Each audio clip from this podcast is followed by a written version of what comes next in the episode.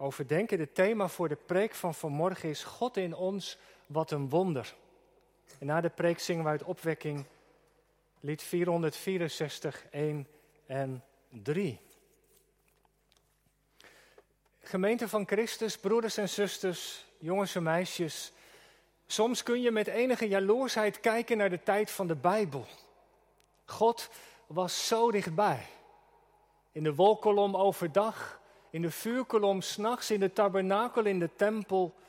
Hij was aanwezig te midden van zijn volk. Er was een plek waar je hem kon ontmoeten.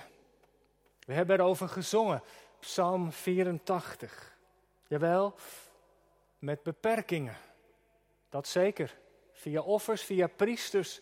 Maar toch, hij was er. En dat maakte Israël tot een bijzonder volk. De schepper, de heilige God, hij woonde bij zijn volk. Hij had daar zijn tent opgeslagen. En mensen zeggen wel eens, ik, ik wou dat ik in de tijd van de Bijbel geleefd had. Dan zou het veel gemakkelijker zijn om te geloven. Misschien heb je het ook wel eens gedacht. God was aanwezig. De Heer Jezus kon je ontmoeten. Geloof in de tijd van de Bijbel is veel concreter, toch?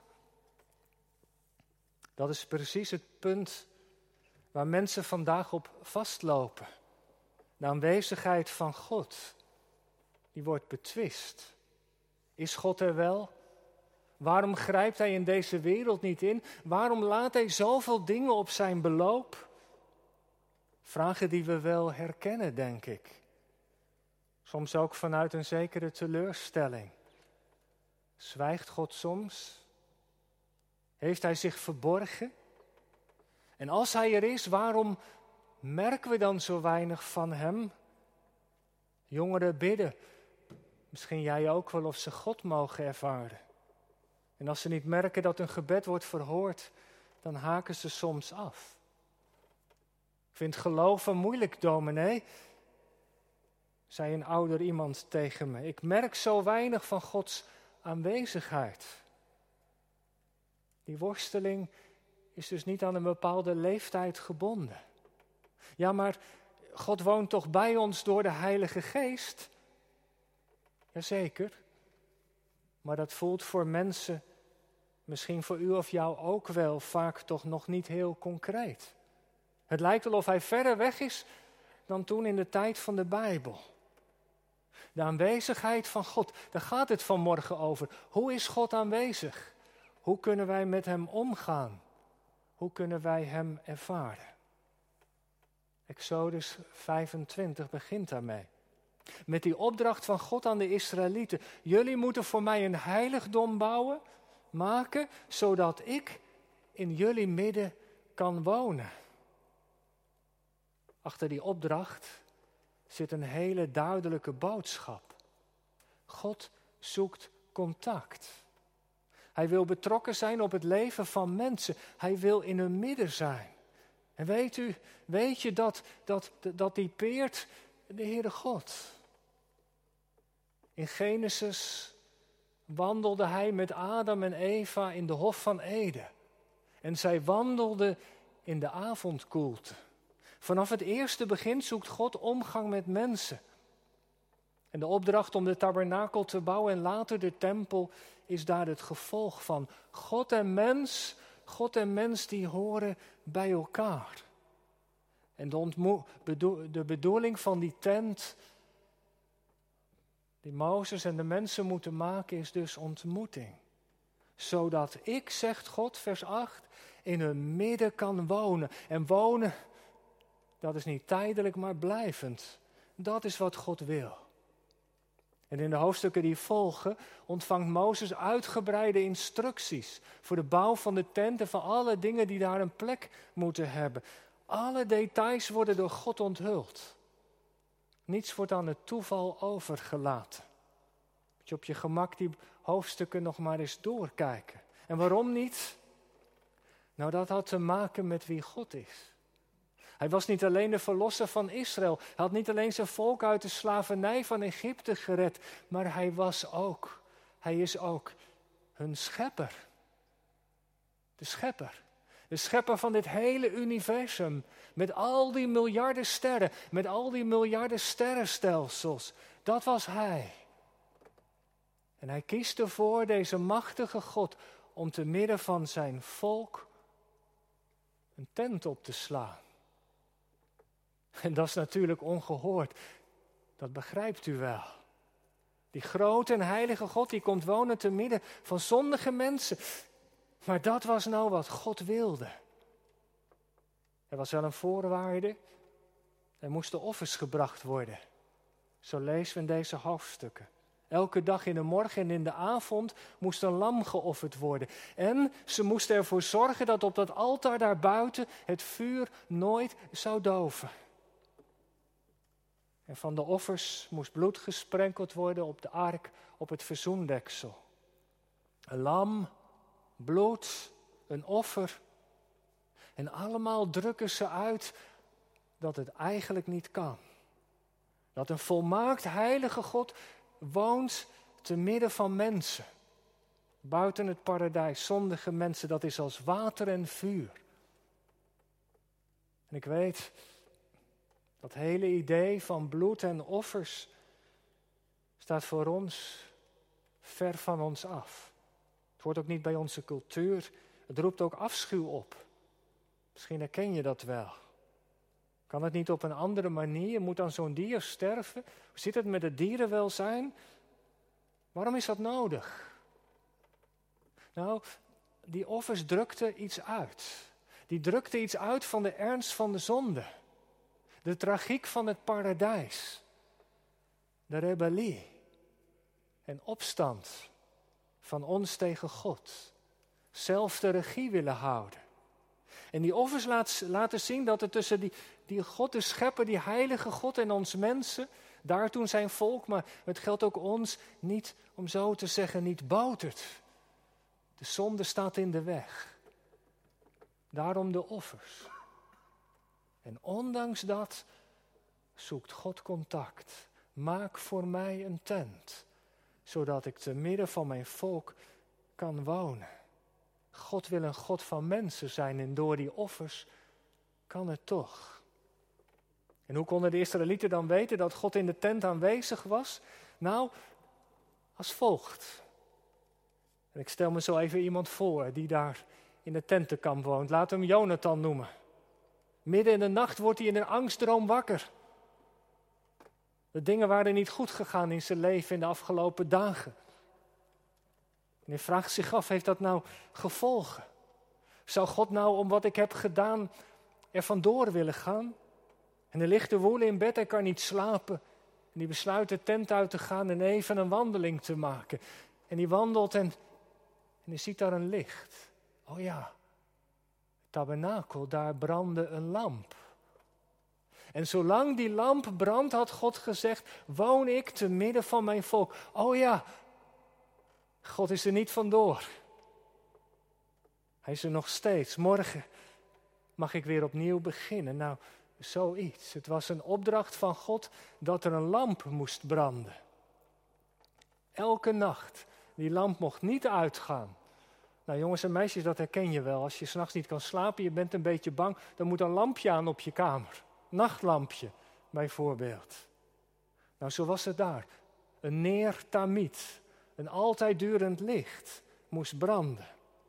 En ik denk dat u dat wel weet als u in de synagoge bent geweest in Israël of in Nederland, dan zie je dat. Dan zijn er van die kleine lampjes aan de muur die branden. En dan staat er in het Hebreeuws onder neertamiet, een altijd durend licht. En dat was dan een verwijzing naar die belofte van God. Die lamp brandt. Ik ben er. Ik zal er zijn. En er was nog iets. De lamp brandde, God was aanwezig. Maar waarom was hij aanwezig? Als we even terugbladeren in het boek Exodus, dan zegt God dat nadat hij de wet heeft gegeven. Hij zegt op elke plaats waar ik mijn naam zal laten wonen, op elke plaats waar mensen komen om mij te ontmoeten, dan zal ik naar ze toe komen en ze zegenen. En in hoofdstuk 29 voegt God daar nog aan toe. Als u komt bij de ingang van de tent voor mijn aangezicht, dan zal ik u daar ontmoeten. om met u te spreken. Dat was het. Ontmoeting, spreken en zegen. Dat is waarom God woont te midden van zijn volk. En dat maakte de aanwezigheid van God in Israël zo bijzonder. Je snapt wel dat de profeten het daarna ook uitroepen. Wie is een God als u, heilig? En tegelijk in ons midden. Maar weet u, weet je, die aanwezigheid van God was geen automatisme. Ja, natuurlijk is God er. Nee, natuur is de vijand van de genade. Het kan ook misgaan en ik noem twee dingen. Het gaat mis als mensen de aanwezigheid van God gaan claimen voor hun eigen plannen. Dat kan, hè? Het gebeurde met de ark. 1 Samuel 4 en 5. Israël kan het niet winnen van de Filistijnen. Daar hadden ze zoveel last van. En ze komen op het lumineuze, nou ja, op het idee om de ark te pakken. Ze nemen de ark mee. Laat die in ons midden zijn, zeggen ze, dan zal God ons verlossen. Maar het loopt falikant mis. De ark eindigt in een tempel en er gebeurt van alles daar. Een hoop gaat er mis, want je mag God niet voor je karretje spannen. Zodat Hij gaat doen wat jij verlangt. Nee, het is andersom. Heren, wat wilt u dat ik doe? In plaats van, heren, zegen wat ik graag wil. Je voelt wel het verschil. En het gaat in de tweede plaats ook mis als mensen denken dat God altijd aan hun kant staat. God met ons. Dat stond zelfs op de koppelriem, op de riemen van de Duitse soldaten. Als mensen denken dat God altijd aan hun kant staat en dat het niet uitmaakt hoe ze leven, dan gaat het ook mis. Jeremia 7. De mensen zeggen: Dit is de tempel van God. Ons kan niets overkomen. Hij is altijd in ons midden. Maar er komt de profeet. Jullie stelen. Jullie liegen. Jullie gaan vreemd. Jullie vergieten onschuldig bloed. Jullie gaan achter andere afgoden aan. Heb je God niet horen spreken? En hij had gesproken met verdriet en boosheid in zijn stem. Vroeg en laat heb ik tot u gesproken, maar u wilde niet luisteren. Zelfs door de megafoon van het lijden. Maar u hebt niet geantwoord. En ja, dan gaat het mis. Dan gaat God zwijgen. En hij kan zelfs zijn heerlijke tegenwoordigheid, die wolk, de Shechina van zijn heerlijkheid, die rust op de tabernakel en later op de tempel. Zijn voortdurende aanwezigheid. God kan die aanwezigheid terugtrekken. En zo is het gegaan in Israël. De wolk heeft de tempel verlaten. De stem klonk niet langer. Er waren geen profeten meer. Het werd stil. Het is de tijd tussen het Oude en het Nieuwe Testament. God kan dus bedroefd worden. Die allerbelangrijkste, die heilige gast in hun midden, hij kan bedroefd worden. Door ongeloof, door ongehoorzaamheid. En zo is het helaas gegaan. De Heer was er. Maar wat is hij vaak genegeerd? De meest tragische persoon van het Oude Testament, zei iemand eens, is niet Job, maar God. De geschiedenis van God met zijn volk is een geschiedenis met zoveel dieptepunten. Van niet luisteren, van eigen wegen gaan, van afgoden en ongeloof. Ik zal, zegt God, in hun midden wonen. En wat doet hij? Let op dat woord. Ik zal. Dat hoort zo bij God. Ondanks dat die wolk van zijn tegenwoordigheid vertrokken is, gaat God verder. En heel de geschiedenis van God met Israël staat in het teken van het komen van God. Ten laatste zond hij zijn zoon. Johannes schrijft daar indrukwekkend over. Hij kwam tot het zijne, maar de zijnen hebben hem niet aangenomen. Maar God zegt door. Het woord is vlees geworden en heeft onder ons gewoond. Het heeft, hij heeft onder ons, zegt Johannes, getabernakeld. Jezus, het tabernakel van God. Jezus in wie de volheid van God lichamelijk woonde. We hebben zijn heerlijkheid gezien, vol van genade en waarheid. God heeft voor de tweede keer gesproken in zijn zoon. God komt opnieuw naar zijn volk toe, omdat het ik zal zo bij God hoort. Jezus, die ons de Vader doet kennen. Jezus die ons het hart van de Vader, de liefde van de Vader openbaart. Maar ook Hij stuit op verzet en ongeloof. Is het weer hetzelfde liedje. En het eindigt aan het kruis.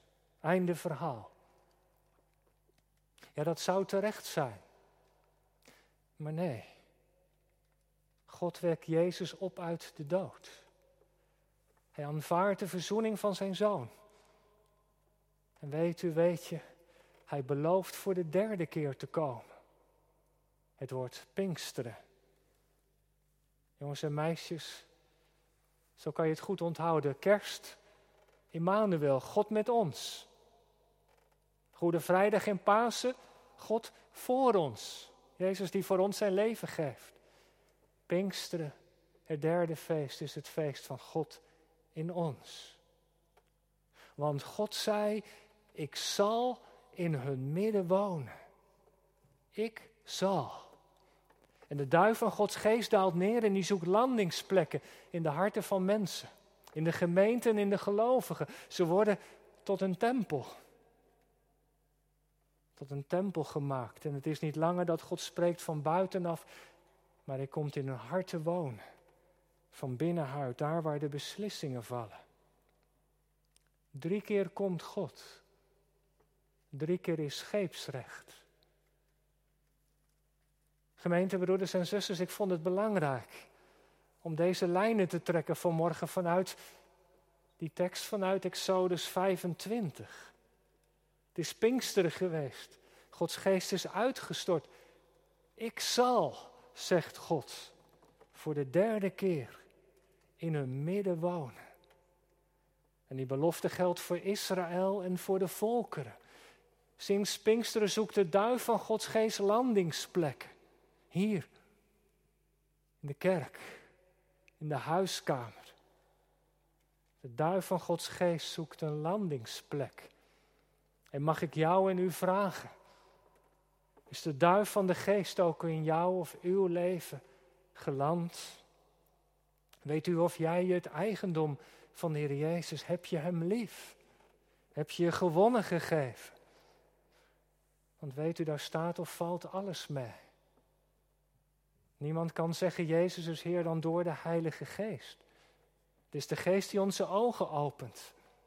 Vanuit de inwoning richt hij onze harten op de Heer Jezus. Je moet bij Hem zijn. Hij openbaart de liefde van God. Hij stort die uit, zegt Paulus, in onze harten. De Geest komt waar mensen hun knieën buigen voor de koning, voor de Heer Jezus. Waar ze zich aan Hem gewonnen geven. Daar landt de duif. Daar maakt God woning. Daar tabernakelt Hij. Weet u, als ik de belofte van God overdenk, die oude belofte, ik zal in hun midden wonen, dan komen er drie dingen in mijn gedachten en daar eindig ik mee. Trek de lijnen even door. Gods aanwezigheid door zijn geest is in de eerste plaats een reden tot verwondering. Daar kunnen we ons toch wel iets bij voorstellen, toch? De geest is heilig. Wij zijn het niet. Er is van alles in mijn leven nog niet op orde. Mijn vlees, mezelf. Er is strijd, water en vuur. Mijn geloof is vaak zo gebrekkig. Maar in dit alles is de geest gekomen om mij te helpen. Ik zal, zegt God, wonen. En dat is het evangelie wat we vanmorgen mogen horen. Ik hoef niet meer te vragen of God bij mij is. We doen dat wel vaak in ons gebed. Maar dat hoeft niet. We mogen danken dat Hij in ons woont. Hij is gekomen om te blijven.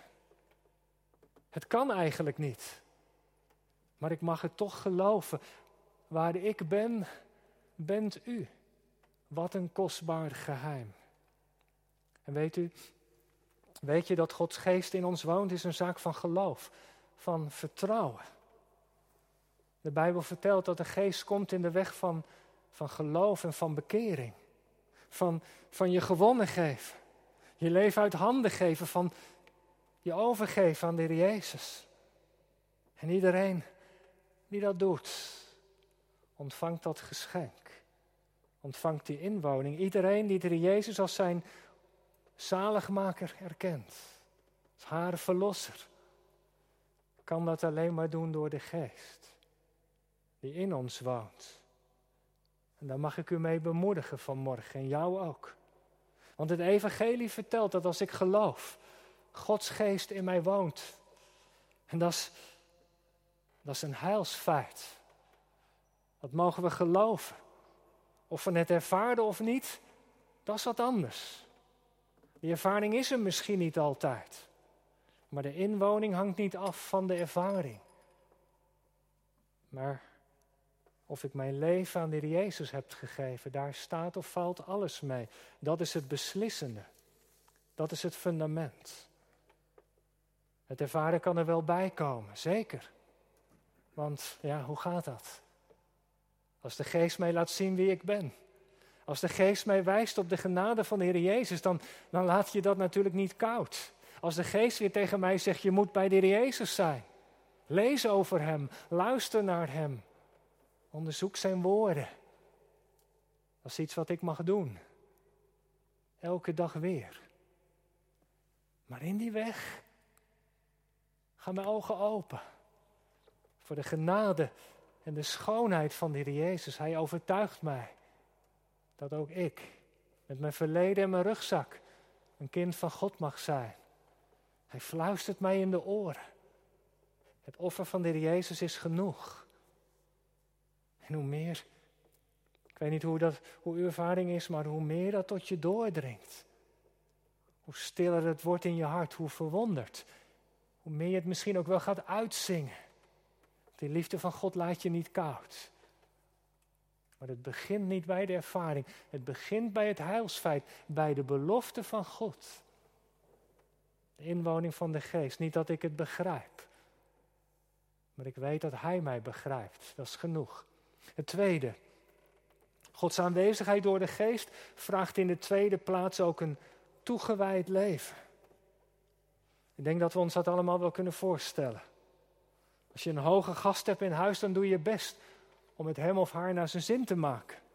Zomaar even dat verhaaltje van de kinderen toe straks. Er is respect.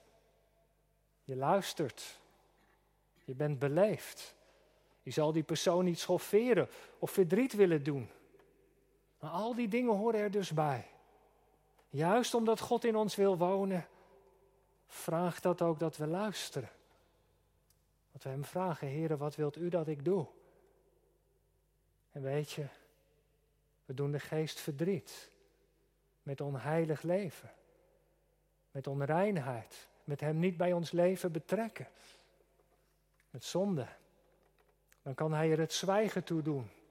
Dan is hij er wel, maar dan trekt hij zich terug, misschien wel tot in de kelder van ons levenshuis. En weet u, weet je, ik dacht, als je nou in je leven de Heere God helemaal niet ervaart, dan is het misschien goed om je in ieder geval dit af te vragen. Of je ook daadwerkelijk je leven aan de Heer Jezus hebt gegeven. Is die ommekeer in je leven geweest dat je op je knieën ging en je voor Hem aan Hem gewonnen gaf? En het tweede, het zou ook kunnen dat je niets ervaart door hoe je leeft. Dat je door je manier van leven de geest verdriet doet. Als je niet met de Jezus bezig bent, bijvoorbeeld, kun je de geest verdriet doen. En verdrietige mensen worden stil en trekken zich terug. Nogmaals, ervaren staat niet op de eerste plaats, laat dat duidelijk zijn. Maar dat kan wel een gevolg zijn door, door keuzes die we hebben gemaakt. En ik zou tegen u of jou zeggen, neem het mee in je gebed, bespreek het met de Heer. En hij zal het je duidelijk maken. En dan als laatste, daar eindig ik mee. Gods aanwezigheid door de geest is in de eerste plaats een reden tot verwondering. Vraagt in de tweede plaats om een toegewijd leven. En als laatste is in de derde plaats een bron van kracht. Want zo was het in het Oude Testament. Ik zal u in uw midden wonen en ik zal u zegenen. Ik zal u ontmoeten.